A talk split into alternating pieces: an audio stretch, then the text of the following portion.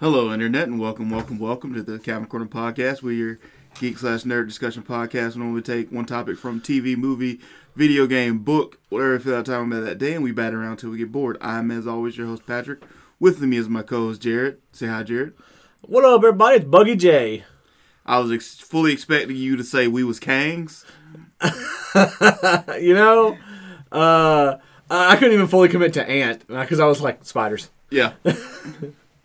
um, today we're talking about uh, Ant Man and the Wasp Quantumania, or as 90% of people will refer to it, Quantumania.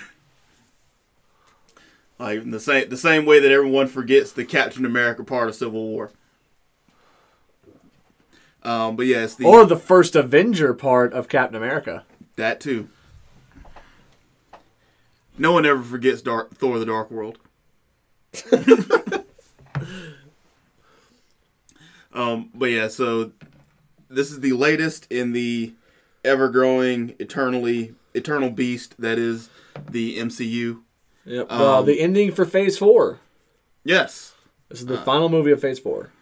Um, I did not know that. I thought Phase Four was already over. Um, Nope. This w- this this is the end of Phase Four. Same as uh, Ant Man One was the end of uh, Phase Two. Yeah. Um, but yeah, so th- and so this is our review for that. Uh, for and if you are used to our reviews, you know that we start this off spoiler free, and then Holy shit! Ant Man and the Wasp was like the second to last movie of uh, Phase Three. yeah, It came between in, Infin- Infinity War and Endgame. yeah. Um, but th- well, this will be our spoiler free review. This is more technical. Um, you know, critiquing critiquing the themes of the movie, and then we'll the next uh, episode in our feed will be the spoiler review. That is the one for if you are spoiler wary, wary don't listen to that one before you see the movie. Yeah. Um, that's where we put it up on blocks, take it apart, uh, get into the nitty gritty of what we liked and didn't like. Um, we will start this off as we do most of our um, reviews with the blurb. Um, I'm pulling this one from IMDb. All right, so it's gonna be one sentence long. Yep. All right, so my guess, um, I it's it's gonna not mention one of the uh, one of the main three characters because the three leads of the movie are essentially Scott Lang, Cassie Lang, and uh, and Hope Van Dyne. So one of them's not even gonna be mentioned, or two maybe. Uh, maybe uh, all right, here we go. Uh, Cassie Lang uh, and and friends get uh, pulled into the quantum realm. Ups, upsies, oopsies. Yeah. Um, this is uh, it is Scott Lang and Hope Van Dyne, along with Hank Pym and Janet Van Dyne, explore the quantum realm where they it did mention Cassie. where they interact with strange creatures and embark on an adventure that goes beyond the limits of what they thought was possible. It didn't mention Cassie. Yeah. You have Did- five main characters. That feels intentional. Yeah, it did not mention the fifth beetle that is uh, Cassie Lang. Which is which is weird because it's more her movie than anybody else's. Than, Yeah. Other than maybe Kang. Yeah, without without getting into spoilers, this did feel like a movie to more introduce Stature. Who they never name. Yeah, but I know who she is. Yeah, I mean a lot of people know who she is, but I mean, people have been. I remember people talking about you know Cassie becoming Stature when Ant Man one came out. yeah, like a lot of people were like, "Oh, we'll never get stature now," blah blah blah, and it's like, you never know. Yeah, They found a way. I mean we've we've we've got we've got a few young Avengers present in the MCU currently. Oh yeah, We got we got Stature, we got uh we got Patriot. At least the concepts of uh, Wiccan and Speed are around. the concepts of them. That's a that's a hell of a way to put it. Yeah. Um, but uh, Now now we just need you know White Vision to come come back with a little girl daughter that he built. We're good to go. oh Viv, Yeah. Um, admittedly that's more of a champions character, but I like Viv anyway. I think a lot of people do. Yeah. Um, so uh, getting into just boilerplate, did you like the movie? Did I like the movie? Yes. Same. Um, so uh, uh, this has been a very strange movie to see, like, because I mean, we're, we're, we're reviewing it the weekend it came out. It's Sunday. It came out uh, technically Thursday, for its midnight review, uh, midnight releases. Um, so I, uh, I would I will say we're, we're both like 24 hours removed from seeing it. yeah, yeah, we, we both saw it yesterday. Uh, not together, different theaters, different theater experiences, um, which uh, which we may or may not go into. But uh, like now, there already has been some discourse about this movie, and uh, which has already been kind of interesting because there's a big divide in this one, which like hasn't really seen a divide in this way. Because this one's where like the critic scores are actually really really low, um, and the the audience, audience scores, scores are are high, high. which has actually been the opposite of how most of the MCU movies have been. Um, because like judging them for what they are as just popcorn flicks uh, that are just in- interconnected and just blockbuster spectacles, like they've usually scored critically pretty decently. Um, what and then like uh, some of the audience ones have just not been super super high. Um, yeah, this was this one's very much different than that. And like I've seen that like all the critical reviews are pretty poor, but like everybody I see who's been talking about it has been pretty hyped on it. Yeah. Um, which uh, there might there might be a few uh, not exactly flattering answers for that, but you know that's beyond the scope of this review. Um, well, now I will say, while I do see the flaws of it, this is this has probably been my favorite of the Phase Four movies. Um, the probably the closest one after it being uh, Spider-Man: No Way Home.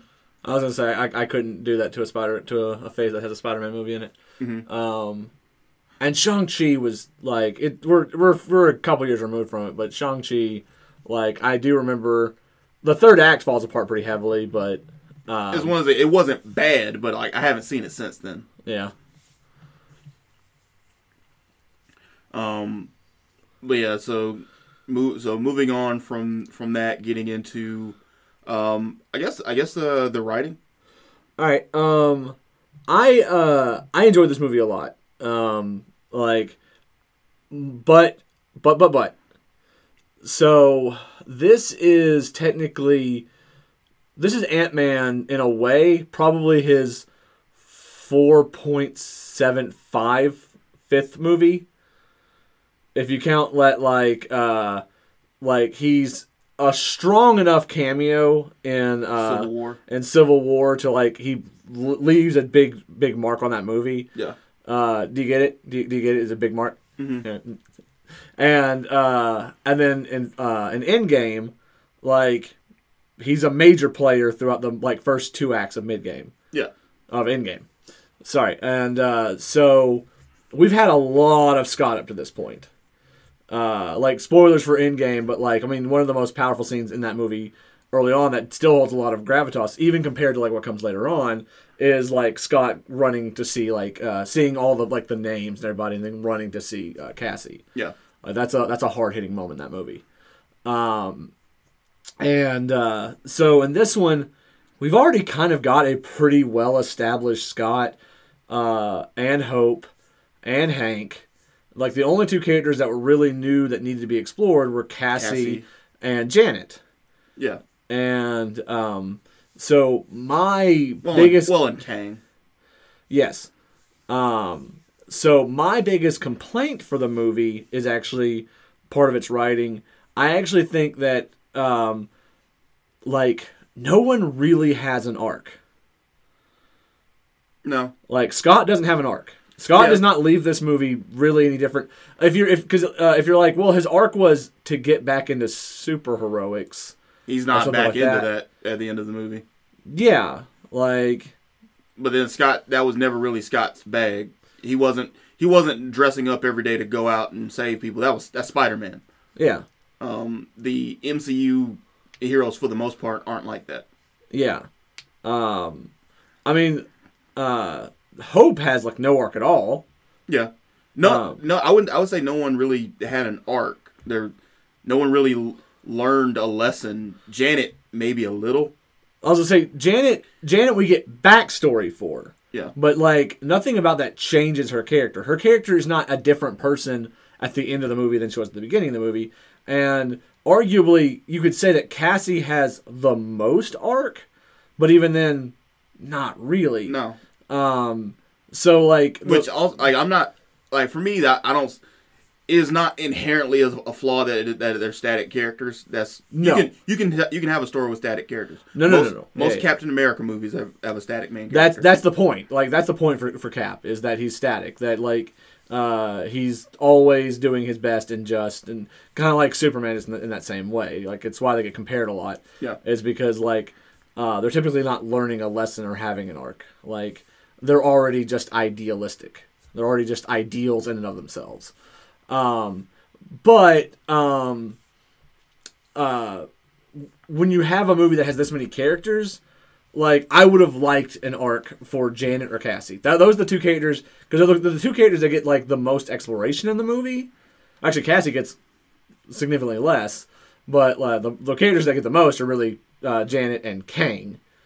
Um, but like it just didn't feel like we got like enough of them, especially with Cassie being so young. It felt like okay, like this Does is it where ever we. actually say how old she is? No, I don't think it ever gives like an actual good uh, age. I think you could probably piece it Like together. I, I would assume late teens, early twenties.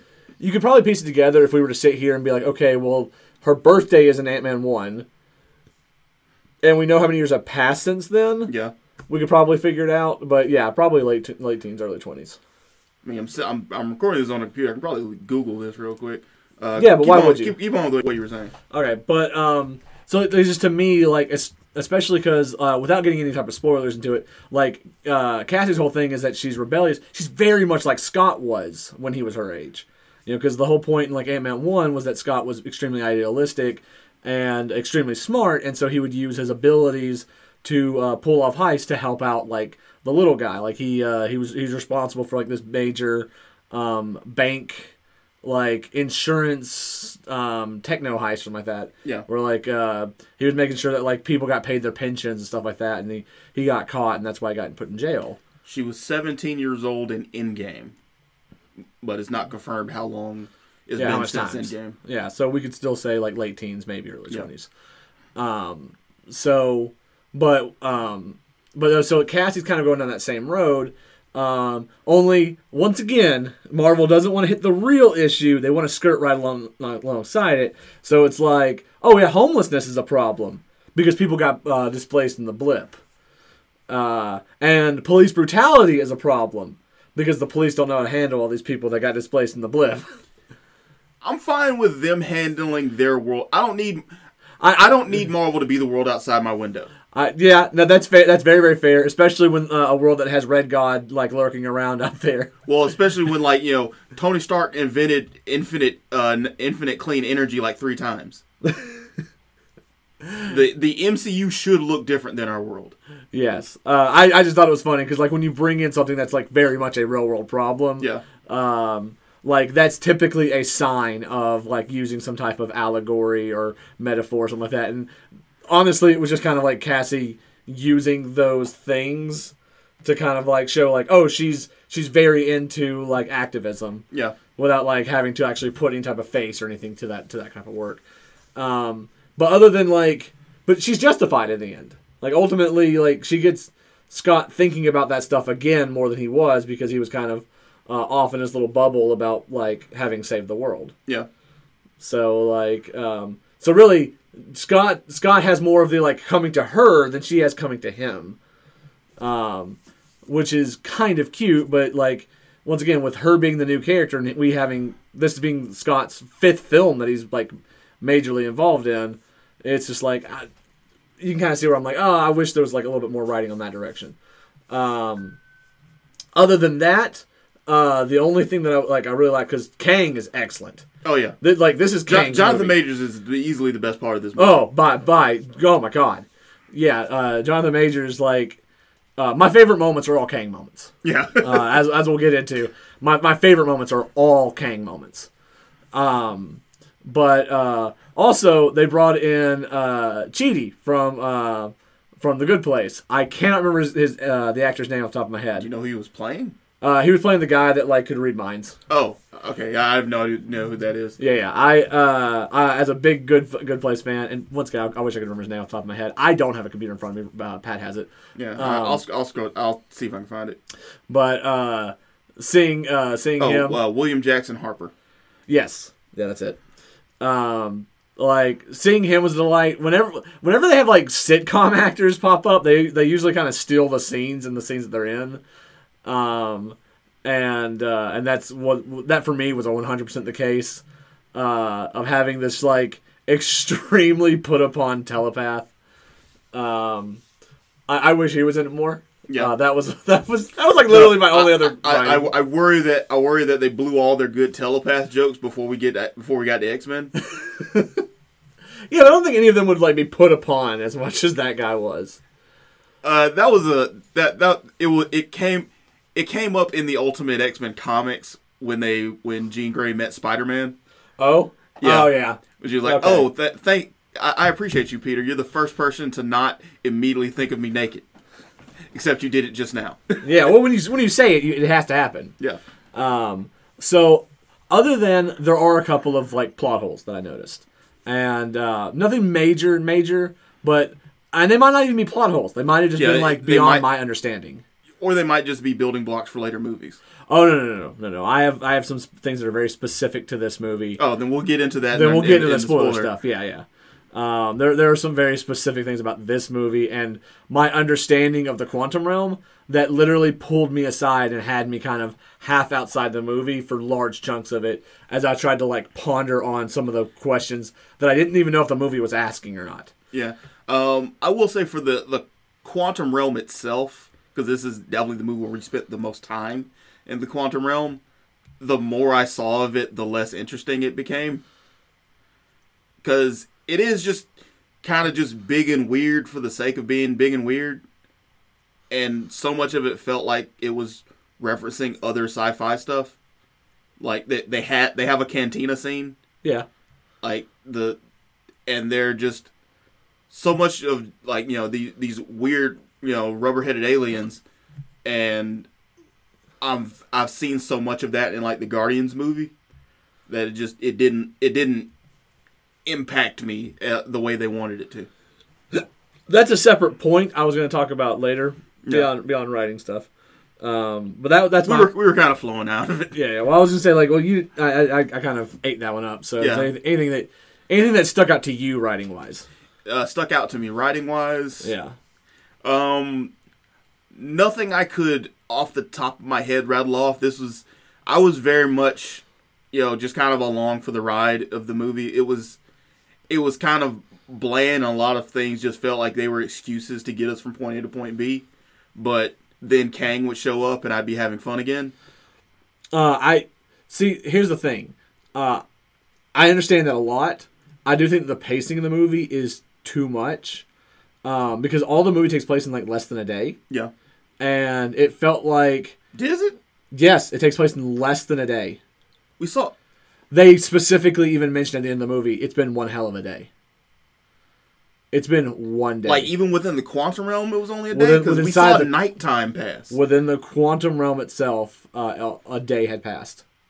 Okay. Yeah, it'd been one day, um, and it left it so that like, um, early in the movie, there's a big split up, and so a lot of the characters go off and they see different parts of the quantum realm, which would for us as the viewers be the good expl- uh, exploration of like what all the quantum realm has to offer. But nobody sits down or explains things or talks about things for more than like half a second before they just move on to the next scene, move on to the next scene, move on to the next scene, move on to the next next scene, um, just to kind of keep the clip of it going.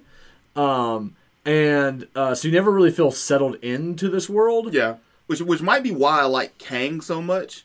Because when Kang shows up, shit stops. Yeah, like you get to explore Kang. Yeah, and things don't move on until Kang says they move on. Yeah. So like for me, that was an issue in the movie, and I can understand being like, oh, I just wanted to get to Kang again because the Kang stuff is so much fun. Um, I, but I think a good writing, uh, a good writer would have had it be like, oh, all of the other stuff is fun too. Like that should be good and fun too. Now, now there are others. There are stuff outside of Kang that was, all, all right. Like the all the all the stuff where the uh, the Pym Lang Van Dyne family is together. Uh, yeah, they there is you know wholesome family time. That that was that was fun fun to see. Yeah. Um, but like my my once again like my issue with like when they're in the quantum realm they're separated and all that. Um, there's a lot of characters that like are cute and I enjoyed and we can talk about later when we get to some more like like uh, some character stuff. But I don't remember anybody who was introduced in this movie's name except for Kang. Yeah. I don't remember. I don't remember. Oh, and one other one. Well, and There's one other major character they introduced in the movie. Um, uh, but he's in the trailer. MODOK. yeah, Like MODOK, I remember. Um, but then like pretty much everybody else that you meet inside the quantum realm, I can't tell you their names. And some of them have like major parts in the movie, and I don't know their names at all. And I feel like that's kind of an issue with the movie. yeah. Um, If I if, if James Gunn can get me can get me to remember like Taserface and Kraglin and all that just from the first time I watched Guardians 2, like also, also no no uh no Michael Pena or T.I. in this one. um I I do have some theories about that about like what could have happened to them in the 5 year gap. Um I mean, they don't bring it up in the movie. They don't. Uh, they didn't bring it up at Endgame either. I actually saw somebody point out that like um, uh, in Endgame, there's that when when Thor is having the scene about rattling off long and and like offhandedly about like uh, the Aether. Yeah, Um, the only person that's into that ramble is Scott, and someone was like, "It's because it reminds him of Luis."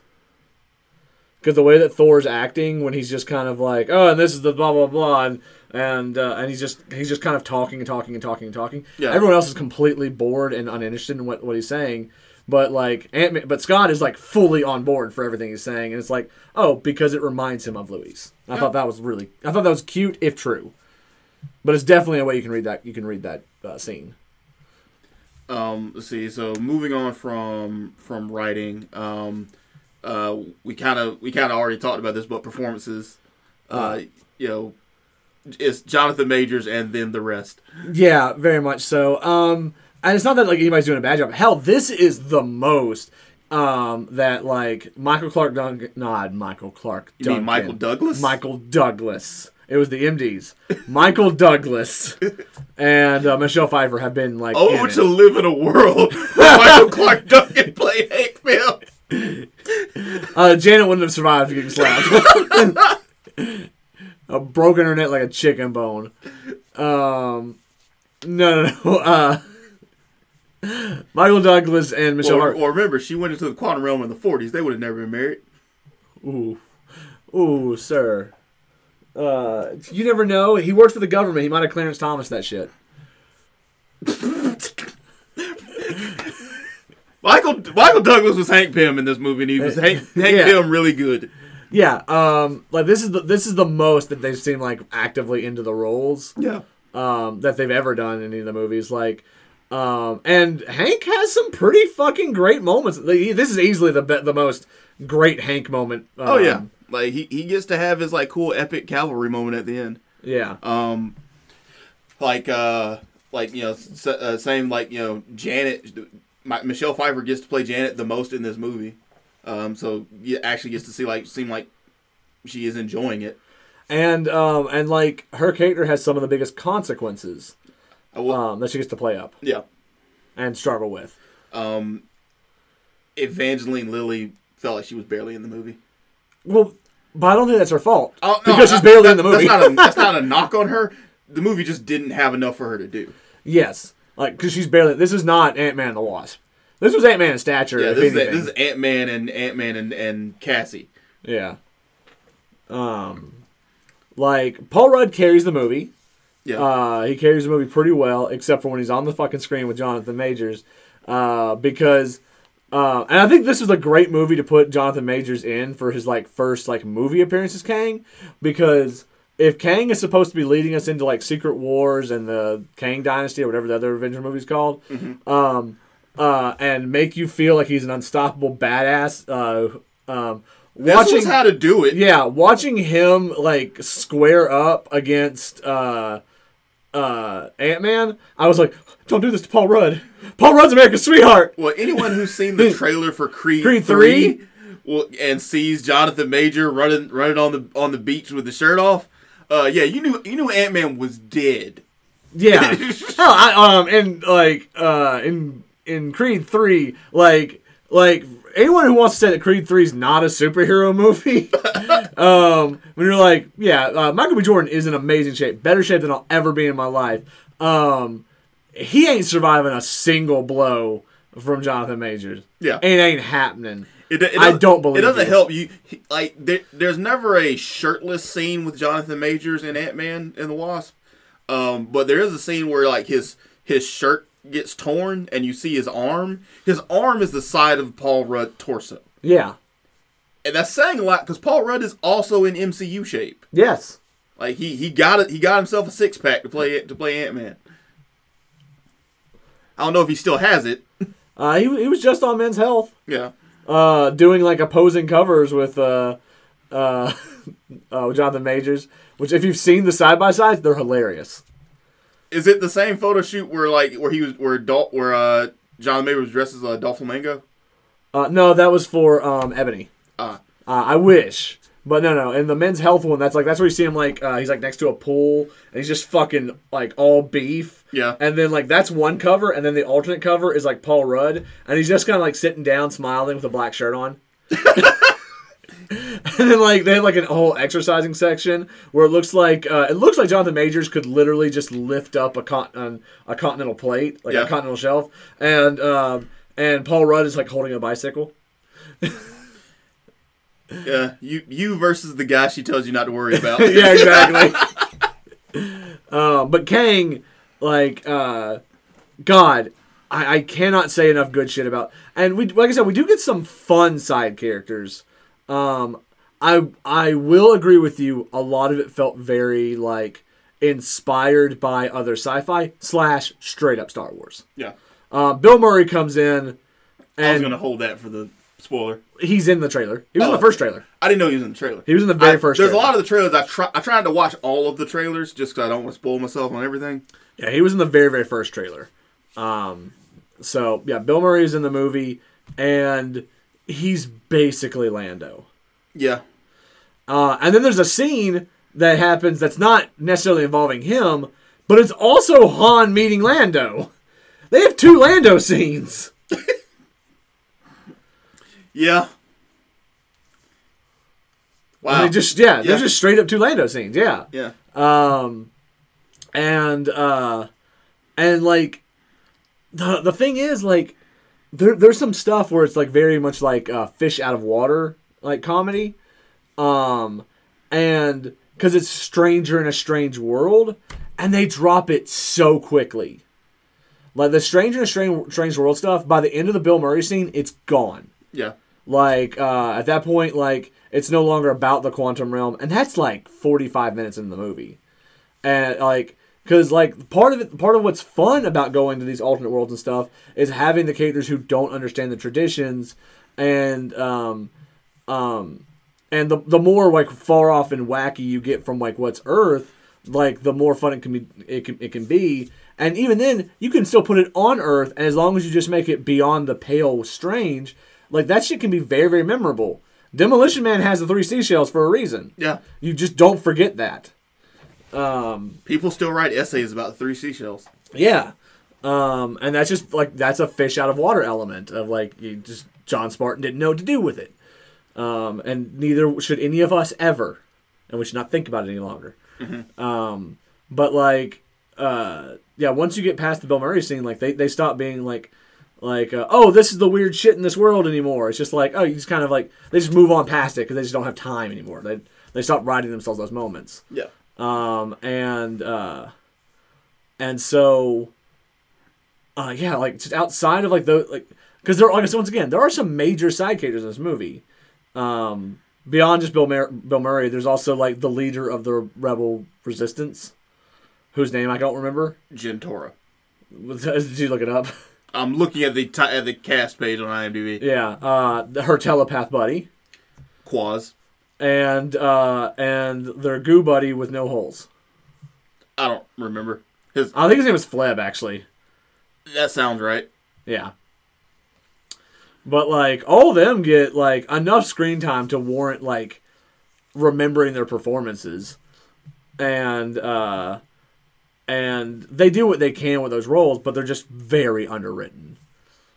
Uh, I mean, Fleb is, is is clearly there as a joke, and he's a memorable joke. Yeah, he's ba- he's basically like you know him and the cylinder head guy just feel like uh, Korg and Miek again. Yeah, a little bit. Yeah. I, I can see that.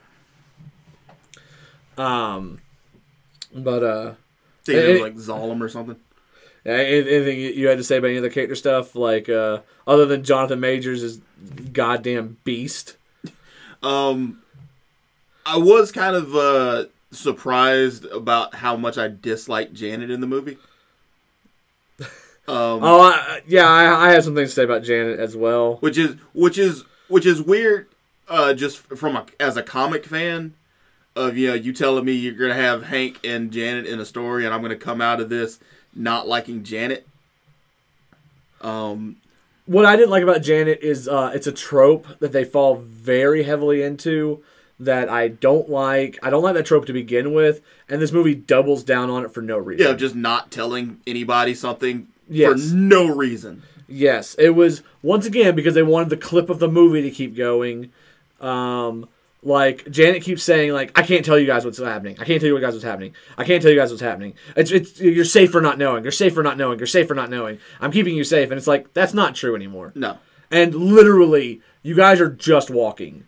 like, Like- it's, it's a this this is a it's a bad trope when Spider Man does it. It's worse here. Yeah.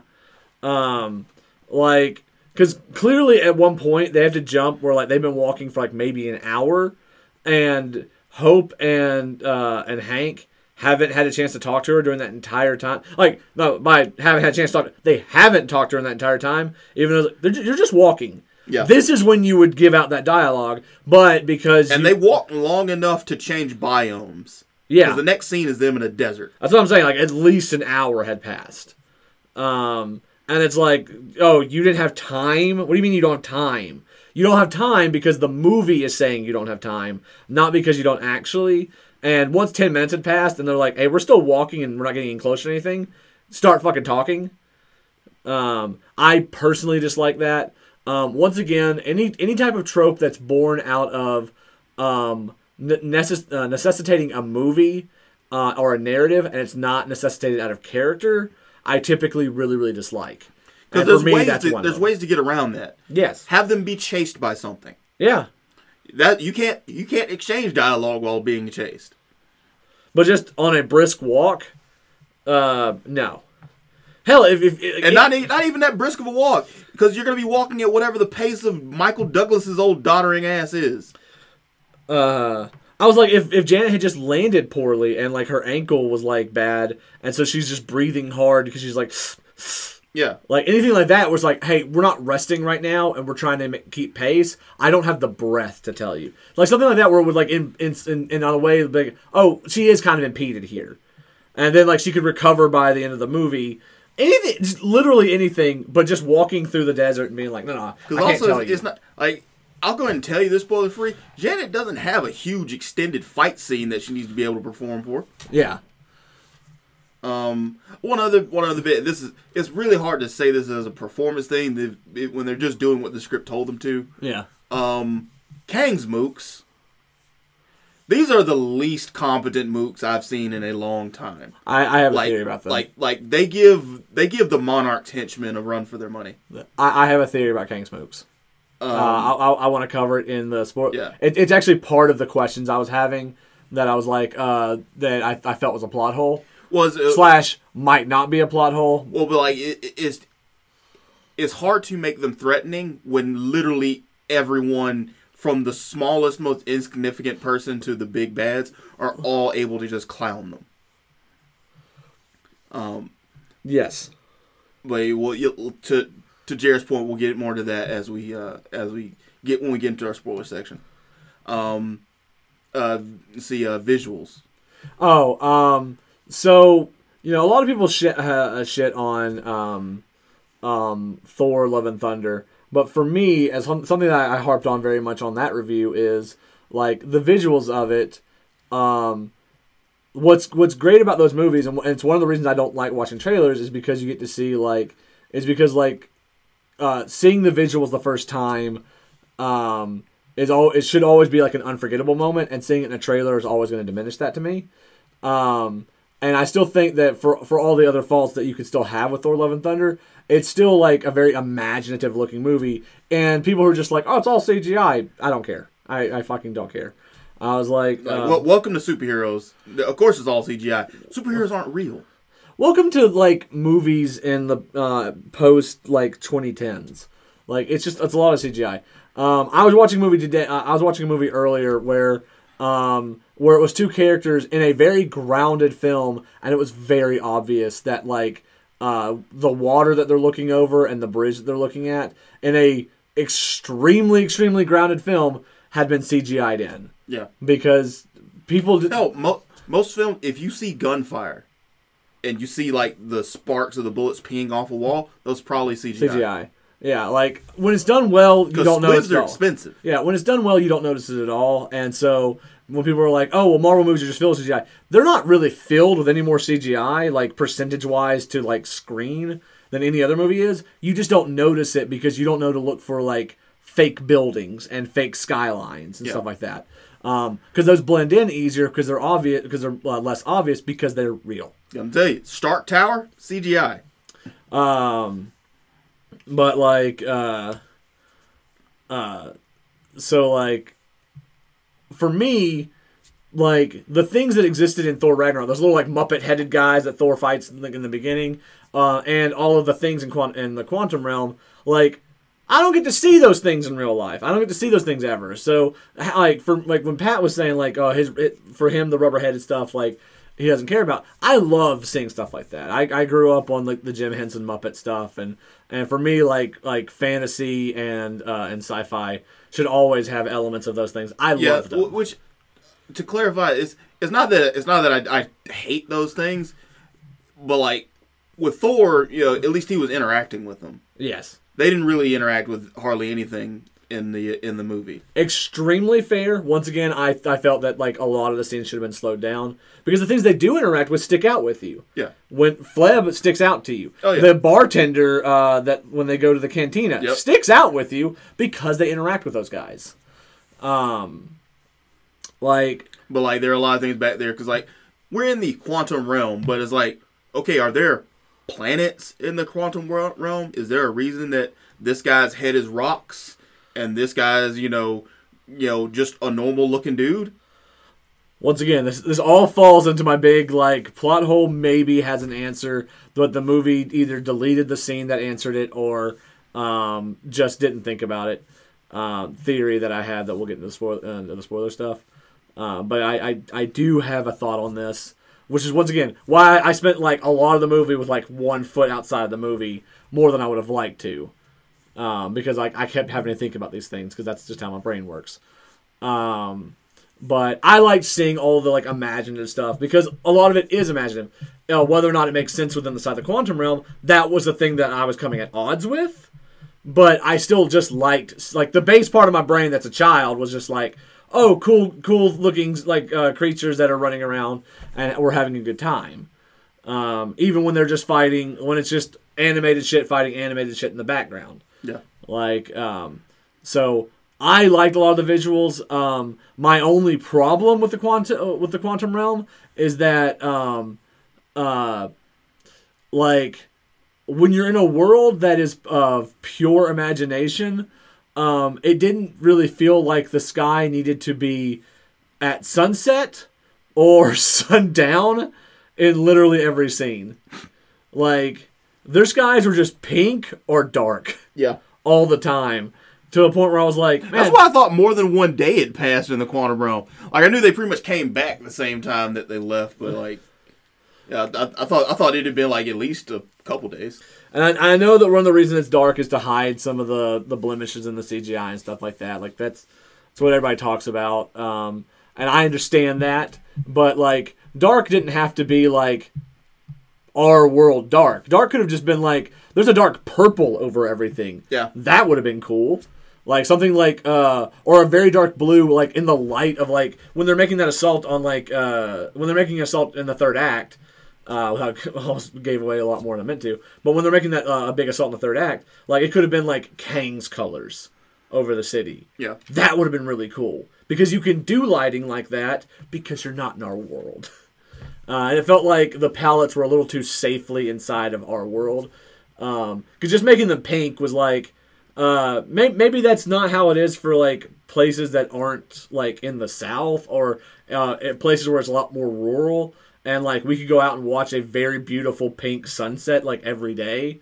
Uh, maybe that's not really the case for places that have a lot more light poisoning than we do. Yeah. um, but like I'm pretty used to the sky being like a beautiful color of pink once a day or twice a day, really. Uh, uh, that's not really beyond the pale to me. So it just looked like it was sunset, like for most of the movie. No, dear, you understand. When the, the sun is a bright yellow ball in the sky that has a smiley face on it, and then you pull the the latch and it clicks off. uh, see, so that's uh, visuals. Um, uh, well, one other one other bit. Um, costuming. Um, like I, th- I think the the the Ant Man suits. This is probably the the best the suits have looked. oh yeah, um, this was the first time, um, legitimately. So like I I, I was I was gonna forget about this if you didn't say anything. So thank you. Um, this is the first time Ant Man looks like he's armored. Yeah. Like it actually looks like he has protection in this Ant Man suit, which was just something I appreciated. Um, because mo- mo- mo- most of the time it just looks like he's kind of in a biker jacket and stuff like that. They, they've made that Yeah. joke before. Um, this time it actually looked like he had protection on him to sustain blasts and stuff like that because they've been in so many battles against people that have like blasts and shit. Yeah. Um, um, you know, th- which is good because that's something he had. That's something he didn't have that everyone else with a shrinking suit had. yes. Janet's looked armored. Yellow Jackets looked armored. Cassie's looked looks actually a little bit armored.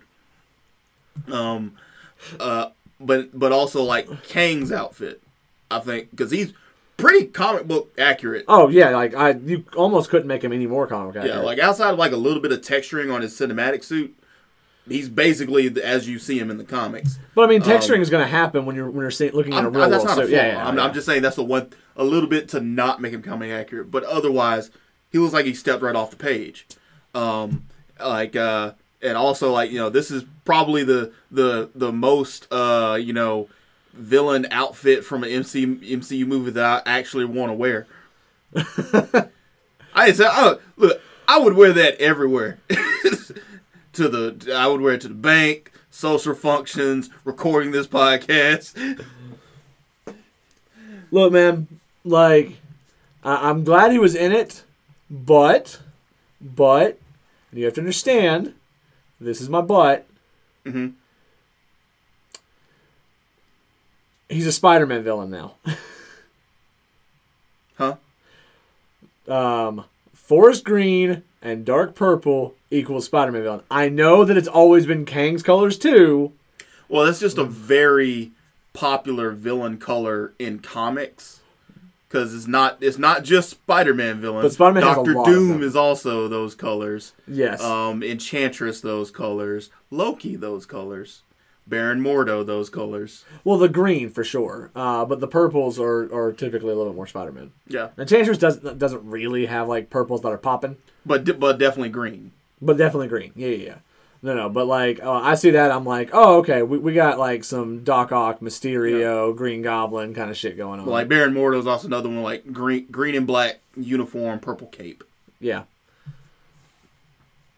Um, I, I, like I said, I know, but like, I but for me, when I see it, I think Spider-Man. well, villain. you get you'll get to see Spider-Man fight him.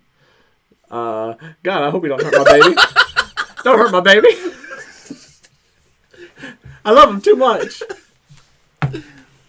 Oh, but uh, but yeah. So uh, and uh, to round out our uh, more technical review, sound.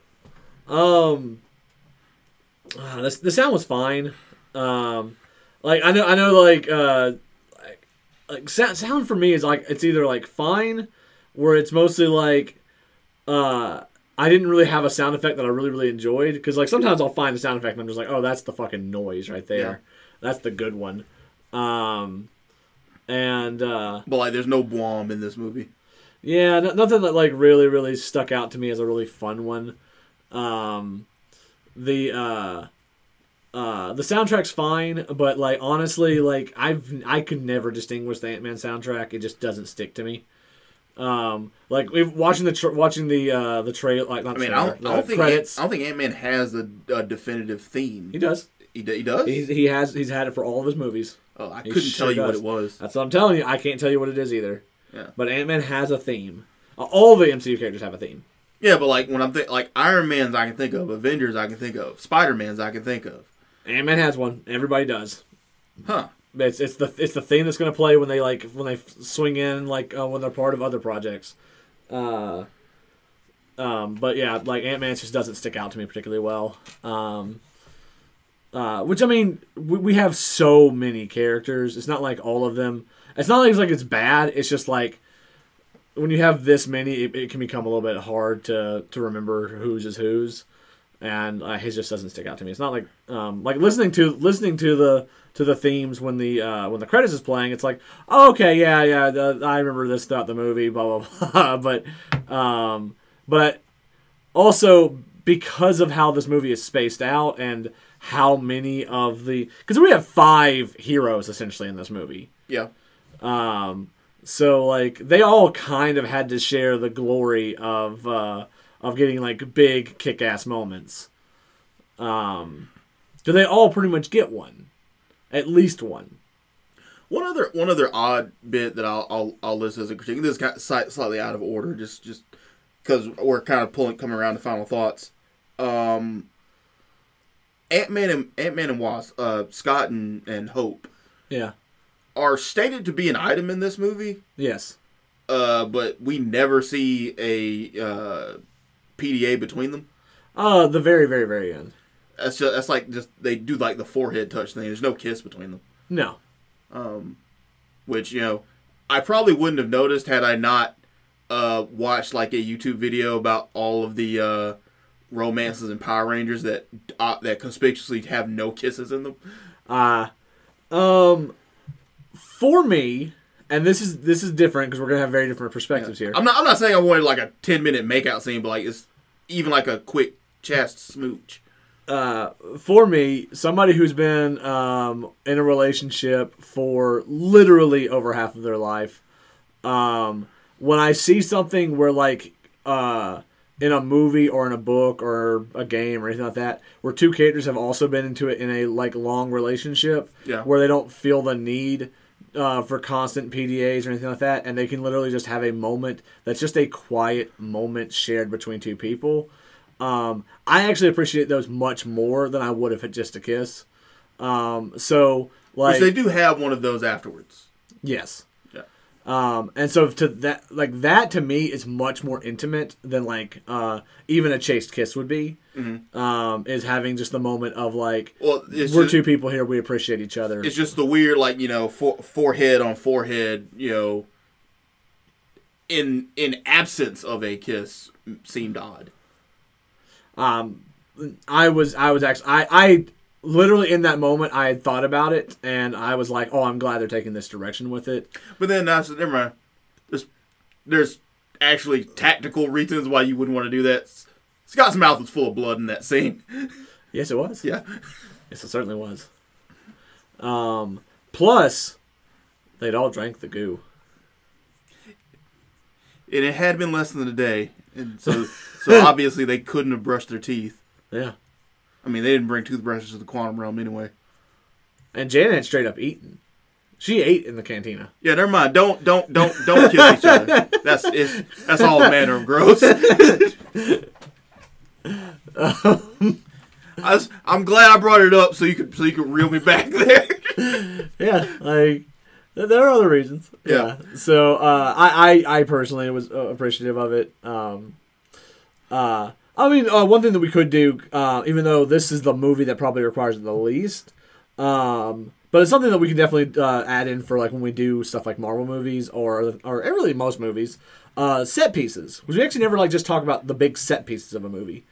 Um, and I don't, I don't, I don't even say that for this one just to be like, uh, uh, to be like, cause, because this one had such great set pieces. It's just, it's just a thing. I was like, oh, you know what? That's not, that's a thing that like a lot of people don't put in the reviews that I thought would be pretty fun.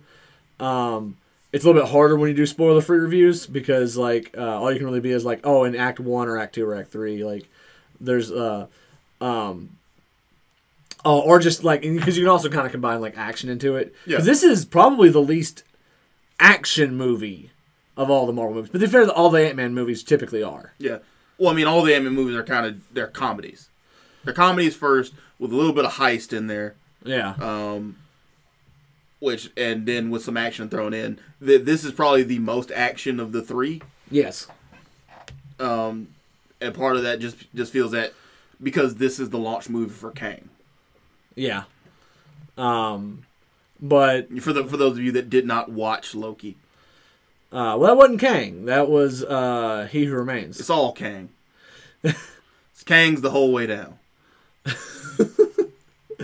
um uh i just wanted to say that like um like for a movie that's not big on super big action set pieces uh the there's a i'm gonna call it a fastball special and if you know you know Yeah. um that happens in in act three that i was didn't- I- 1000% about That honestly, that whole there's the big battle of Act Three because that's not a spoiler if you've seen a Marvel movie ever. yeah I like that the whole time because it told me the most about.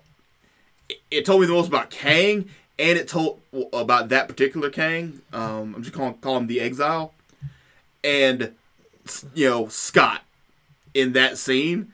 I was I love that entire big final battle um, because that was that was one where Kang. It's not that he feels that Scott is a genuine threat to him. He doesn't like Scott breaking his stuff. Yeah.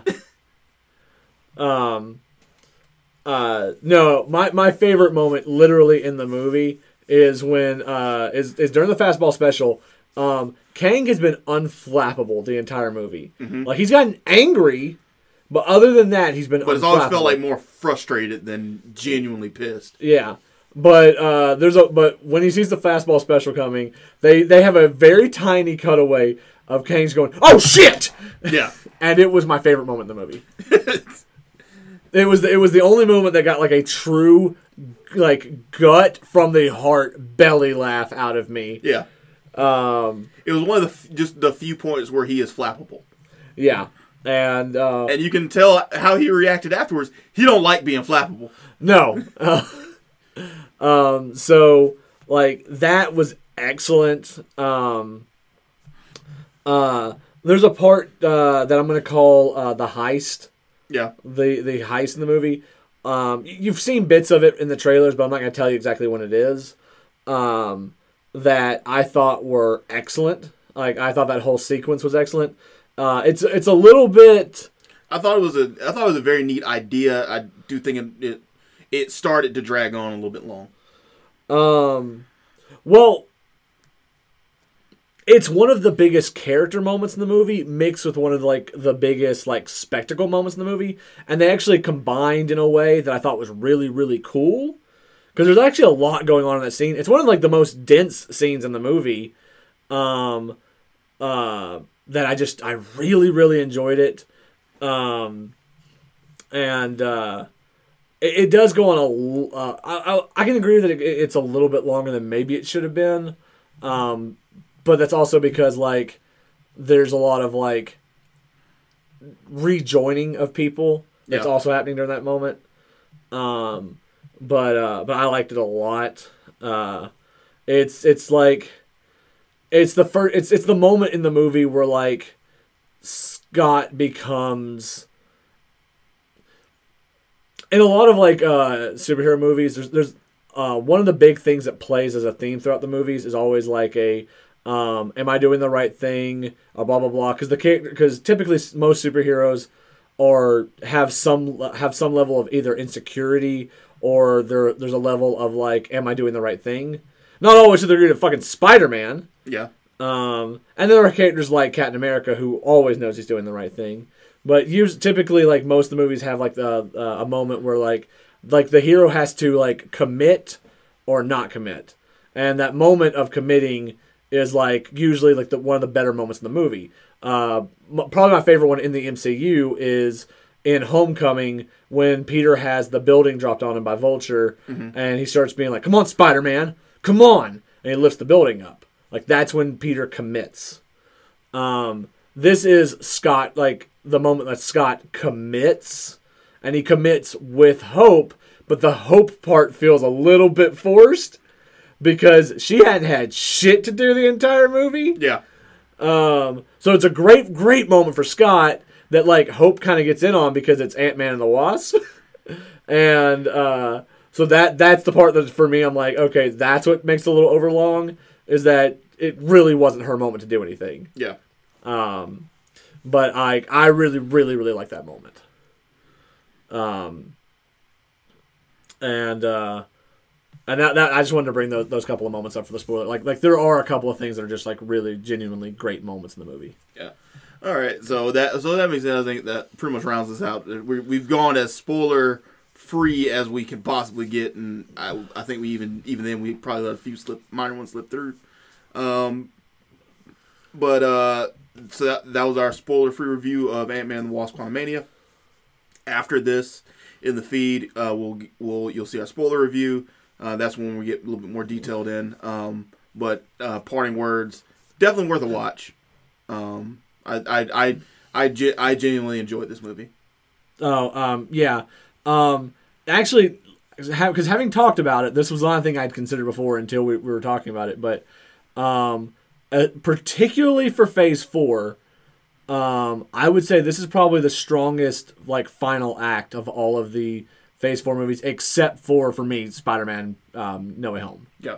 um, because that's like because phase because the the final act of, of Phase Home is what everything is that movie had built to it perfectly, and you had like the biggest spectacle there. But all the other ones like Shang Chi, This is the this is the one where it feels like oh we, now we have a definitive set thing that we're going to build to. yeah, like Shang Chi, um, Doctor Strange, a lot of those movies like kind of fall apart at the end. Um, this is the first one that like no, you you got to the big end and it was excellent and it's fun the entire way through that, that final section. Um, so kudos to Peyton Reed for pulling that off, something that the MCU. Um, and it's, there's no sky beam or anything like that. Like, um, uh, it, it is it is some people who want to uh, who have beef, and that beef needs to get squashed. Yeah. um, and there there's I will say there I'll let you know there's two stingers.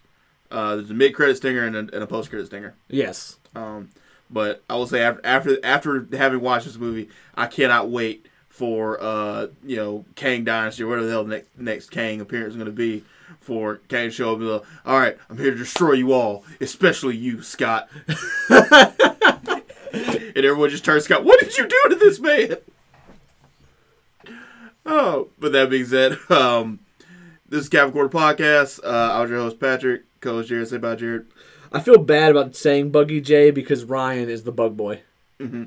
Uh, you find us on uh, SoundCloud or uh, Facebook or Apple uh, iTunes, uh, any place that podcasts can be found.